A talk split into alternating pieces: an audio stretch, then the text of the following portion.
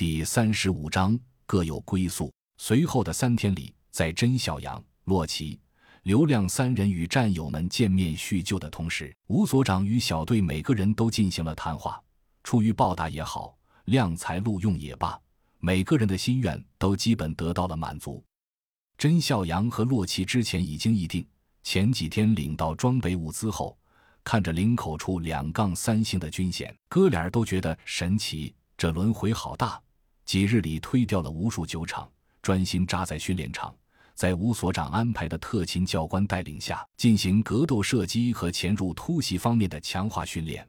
由于二人本来就是相关领域的佼佼者，经专业教练一点拨，大有一日千里之感，突破巨大，全力为即将到来的大撤退做最后的准备。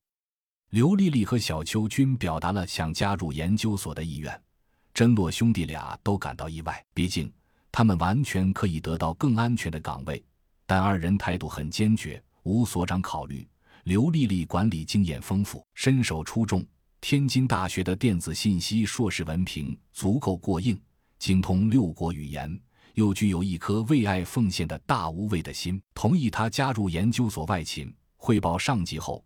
授予少校军衔，正营职，未来主要作为外勤辅助作战兼研究人员培养。小邱，嗯，全名吉小邱的同学，具有相当高的医学研究造诣。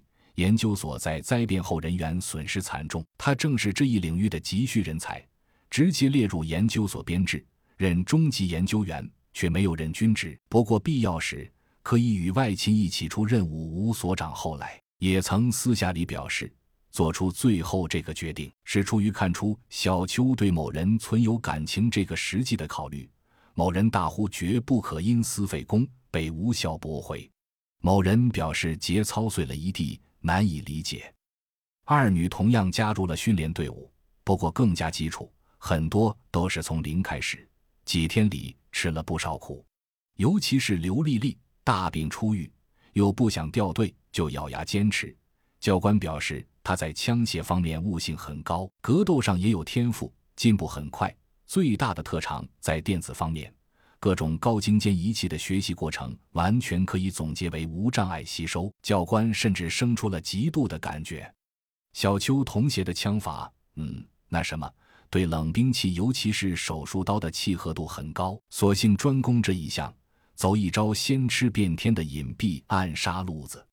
小邱同学表示：“我们是用脑子的，打打杀杀这种粗活重活交给男人就好，我有个自保能力就行了。”众人点头。小邱又着重强化了战场救护能力的训练，很专业，